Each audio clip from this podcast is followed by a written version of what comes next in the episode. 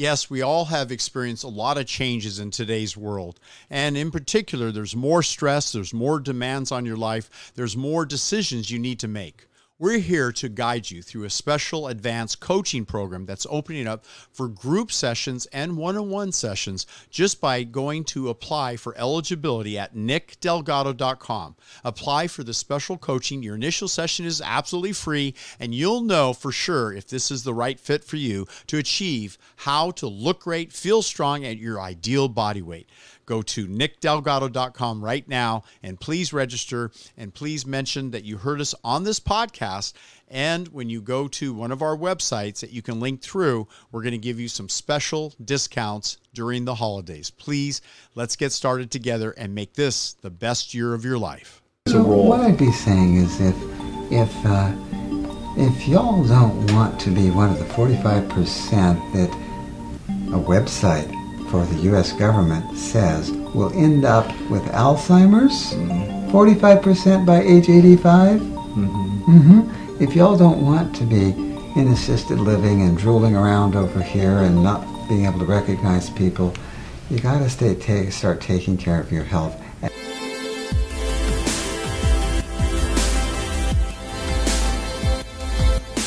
Let's talk about hormones and and uh, breast cancer because this this is an ongoing issue or concern mm-hmm. for women, and rightfully it should be. Um, are there then protective hormones in the same category that you've been able to identify in your tests and in the medical literature? Well, medical literature first identified estriol, which is sometimes mentioned as E3, and in Holly's prescriptions and all the other ladies I work with, I always make sure that there is more of the estriol, which is anticarcinogenic, than the other two major estrogens, which are estrone and estradiol, and those are pro-carcinogenic. So we want the balance to be appropriate. And by the way, this applies to guys too. There are pro and anti-carcinogenic forms of testosterone. Um, and we want to keep the balance right. Okay, then there's another one called 2-methoxyestradiol, which actually has been quite well researched and been found to be one that either slows down or in a few cases eliminates a variety of cancers all by itself. And it's an estrogen made by a woman's body, but some women don't make as much as they might, and we can encourage her own body, if she's before menopause, to make more of that one. So let's say a woman has a strong history of breast cancer in her family one of many things to do is to get her estrogens checked to see if she is balanced. Balanced, what the ratios from cancer. are. Yeah, mm-hmm. balanced away from cancer. Um, and if she's not, well, all she got to do is do a little bit of iodine, which brings out more estriol, and use methylated forms of B12 and folate, which contribute to making more methyl estradiol. So not just folic acid, methylfolate. Methylfolate. Oh no, look. Folic acid is not a vitamin. Folic mm-hmm. acid is the fully oxidized form of folate, and folic acid is not found in nature. It was put together by Lederle Laboratories in the 1940s because it had a longer shelf life. Mm-hmm. If something's fully oxidized, well, it can't be oxidized any further, can it? So it can sit on the shelf for a long, long time. I see. And very fortunately for Lederle, most younger humans can take that folic acid and turn it into folate. But the older we get, the less well we do that. And there's actually a research paper out there showing with people over 60, the higher the folic acid level in the blood, the more cognitive decline they had. Not mm. good. Um, so we really want to be staying away from that stuff and using only things that are called folate. Or there is one that's a folate, but it's called folinic acid. So, and that one, by the way, is a prescription folate. It costs a lot of money. Yeah.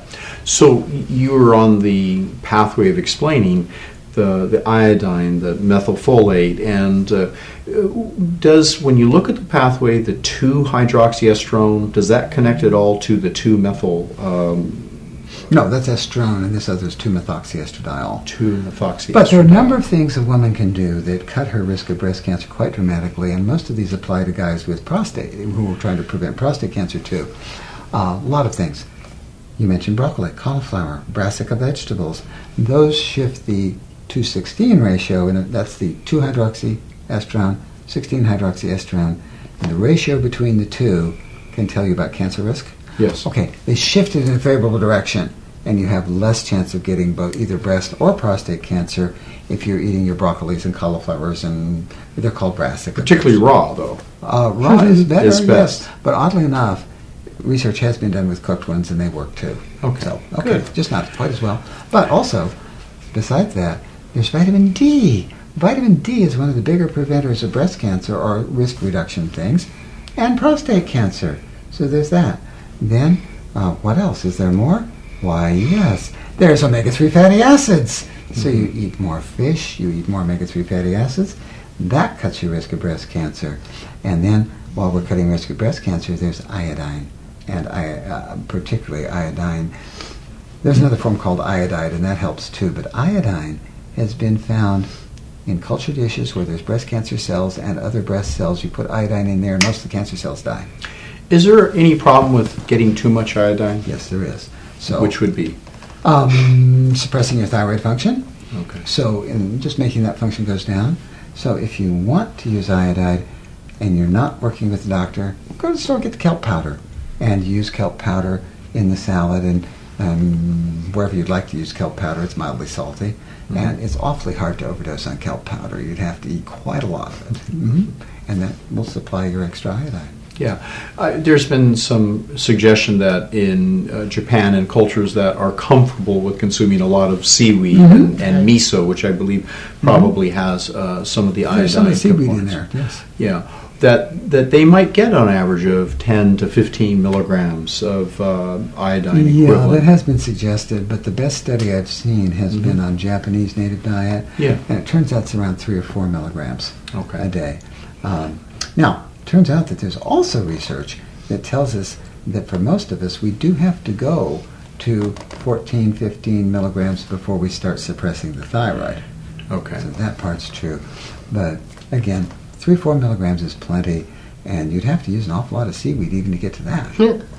So there's other protective factors. The the iodine from these natural sources goes to the breast tissue and to the thyroid. So if there is radioactive uh, iodine in in our environment with 500 nuclear reactors, there are concerns and probably ways to reduce the risk and the absorption of some of these uh, more Right. harmful nucleotides. Well, uh, as you know, there have been uh, these things, bulletins saying that, well, everybody should have a bottle of potassium iodide in their home because just in case a nuclear reactor goes, you take a bunch of that and it saturates your thyroid gland and so it can't accept the radioactive thyroid so it passes through. That's where the theory comes from. And by the way, it's a good theory. It does work. Now, Okay. our bodies can discriminate between iodine and iodide. No kidding. And most of the iodide ends up in the thyroid, and the radioactive stuff is iodide. But most of the iodine goes to breast tissue, Mm. and breast tissue is a storehouse of iodine, not iodide. Mm-hmm. So us guys not having breasts, we don't need quite as much iodine, Right. but we do need the iodide. Right.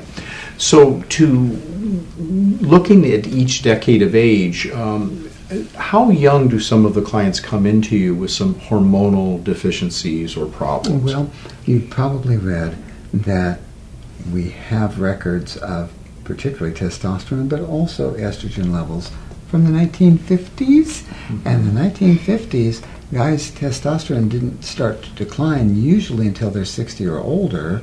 Mm-hmm. And now I'm seeing 38 year old guys with low testosterone. Right. And the same thing for ladies. The average age of menopause has been dropping, and particularly in early menopause. Now we're seeing women in their late 30s, for gosh sakes. And that was just unheard of years ago. And a lot of that has to do with, I'm sorry, but herbicides, pesticides, toxic chemicals, all that kind of thing getting into people's systems. Uh, you mentioned at the outset uh, the report from Denmark. Organic farmers in their 40s had much better levels of testosterone in their blood than university students in their 20s.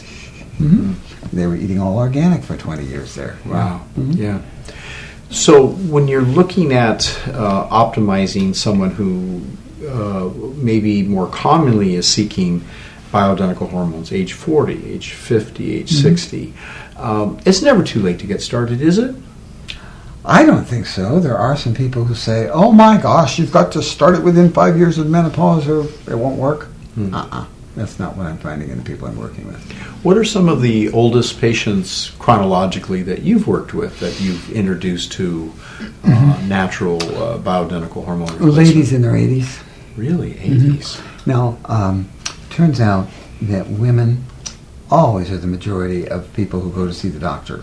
Guys, we're strong. We're not sick. We're not going to go to the doctor. Uh, and so, the ladies in their 80s, I'm not surprised in seeing them, and I don't see men coming in at that time. They're just, I'm sorry, they're just, they Just- know they're well, and they're going to see the doctor. Yeah, and or they're withering away, or they've already passed on. Women outlive men, uh, typically, at least uh, in, in our culture, don't they? Yeah, darn it. and that's why I really like the UCLA study that showed that if people took as little as a gram a day of vitamin C every day, and that's too little, by the way, but this is what the study was.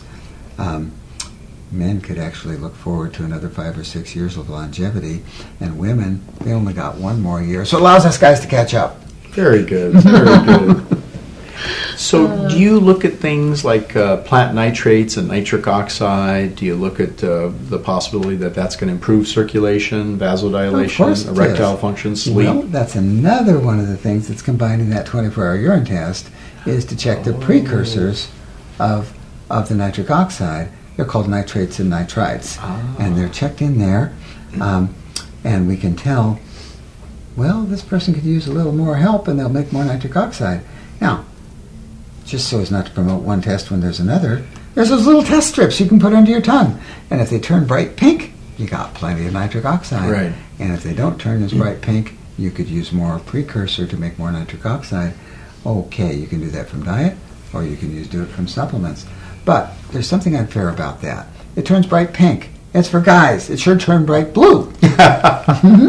we use the nitric oxide strips similar to the way the NFL does because they know if their players are maintaining optimum good nitric oxide levels, uh, if they're getting their greens or certain supplements, you know, we created a product, Stay Young, that helps the nitrates uh, convert in the saliva to nitric oxide.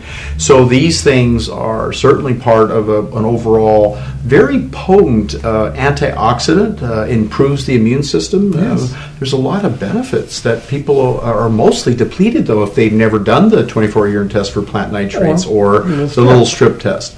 So that this is a good way to keep you on track. Uh, and you find as well for yourself, right, uh, Holly? Do you do you measure yourself once in a while? Say, hey, I, I got to get on track. Eat a little more greens. Have a little better supplements. She's fairly good at eating those things that she should. I wouldn't say perfect, and I'm not perfect either. Right. She's fairly good at it. Good, good. So, Holly, how do you influence Jonathan to stay on track and, and uh, be the man that he is? I mean, I see him at all the public lectures. He's teaching doctors. He's enthusiastic and motivated, reading, research. What are you ever going to retire? What are you doing with this man? How are you keeping him motivated? He's he's never gonna retire. He says that he loves what he's doing. Yeah. He says he has so much fun. He says, retire to what? Yeah, You know. So, yeah. well, I just I'm there just helping whatever needs to be done. You know, things that he doesn't like, I do. Yes. You know, since he I don't like that he does, so we're a very good team. We uh, motivate each other. So we all also we both have uh, um, extremely passion to, in this field because he had lost his son when he when his son was born spina bifida, and I had lost my uh, brother. He had leuke- leukemia Oh. because died of uh, chemotherapy when he was only 28 years old. So we don't want other people to have to go through what we've gone through. So. So having the five children, um, like with many um, family networks, do some of the the offspring and I, I assume some grandchildren too? Do some of them fall a little better and some of them aren't quite on track yet? Well, Is that was kind of fun. Um, our kids had to leave home. And when you have to leave home, you got to become independent. And part of becoming independent is not doing what your parents tell you to do. and that's the only way we all left home. Yeah. Excuse me, we did it to our parents. Everybody does it to their parents. Yeah. Okay, so here they are um, eating the usual amount of junk food that young people usually eat. Mhm. But as soon as the two oldest, not at the same time, but the two oldest got pregnant, bang! They're organic fanatics, just like that. and I didn't have to say a word. wow. Yeah, just as soon as they knew they were pregnant, uh, they're about two years apart and got pregnant at different times, obviously.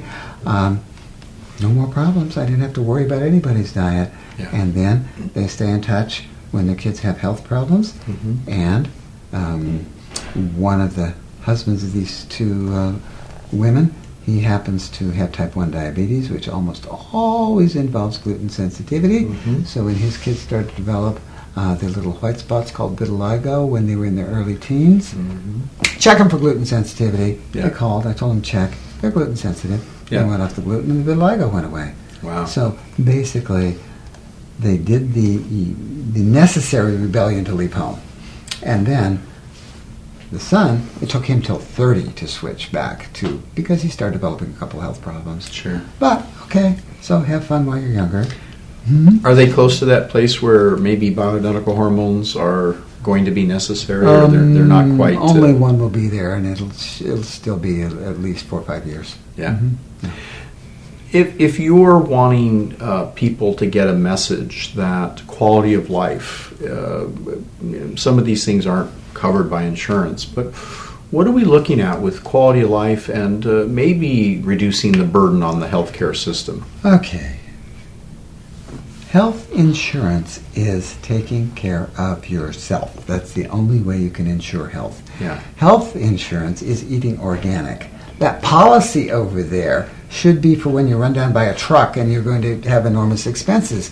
It shouldn't be for taking care of day to day health that you do yourself. Yeah. Health insurance is doing the interval training. Health insurance is taking your vitamin C and D. That is health insurance. It insures health. And I know I get obnoxious about that because this other stuff over here isn't health insurance. Right. It is simply a way of raising money in case you don't take care of yourself. That's not health insurance. Right. right. So, Holly, what would you say to the women out there who um, are a- avoiding hormone replacement? Uh, maybe they haven't been educated. What what would you share with them about the importance of, of at least getting evaluated and learning more about what this this whole odyssey of, of bioidentical hormones and natural approach? Well, a lot of women they don't know there's such things. Even like me, when I was an RN, when I met him, mm-hmm. I said, "What kind of doctor are you?" He says, Bio, "Nutritional biochemistry." I said, "What is that?" I said, "I was a nurse. All I know is working in the hospital and pushing pills." You know, so they do not know. They need to educate themselves, and if they if they don't, they will never know. They will always they get so accustomed to the mainstream doctors, so they think that it's the only way, right? So they can read they can read books like Suzanne's book. They can uh, you know watch your what you're doing. It's a very very good way for them to open their eyes and have uh, open minded, and then find out to like like Johnson says uh, that's uh, health insurance. So. So, Dr. Jonathan Wright, I mean, looking at maybe the 15 leading causes of death, and I know there's been some analysis on this, and looking at uh, maybe even some of the A to Z disease conditions, I don't know of one of them that doesn't somehow directly or indirectly uh, possibly improve or benefit, uh, particularly if you're doing some delayed food allergy testing, some hormone testing, some evaluations, and someone who's as expert as you in identifying people uh, of deficiency symptoms or conditions, because some some of these things take years of time. I mean, maybe the first patients you saw didn't get the kind of benefit they may now have that these years of experience. So. You we learned something? I think, I think Harvard taught you everything except for real life experiences. So, what what would you say to people out there to uh, let them know that uh, it, it- it's something that uh, we all need? We all need to, to set as a You know, role. What I'd be saying is if if uh, if y'all don't want to be one of the 45% that a website for the U.S. government says will end up with Alzheimer's, Mhm. 45% by age 85. Mhm. hmm If y'all don't want to be in assisted living and drooling around over here and not being able to recognize people, you got to stay ta- start taking care of your health as soon as you find out you got to stay ta- start taking care of your health because no health insurance policy is going to keep us away from Alzheimer's. I should say nothing that is currently identified as a health insurance policy is going to keep us away from Alzheimer's, but we can keep ourselves out of there so we can live to whatever our genetic program is in a much more healthy fashion. And we can spend our money other, on other things than assisted living. Who wants to spend all their money on assisted living? Right. Yeah. Yeah. And it's very, very doable.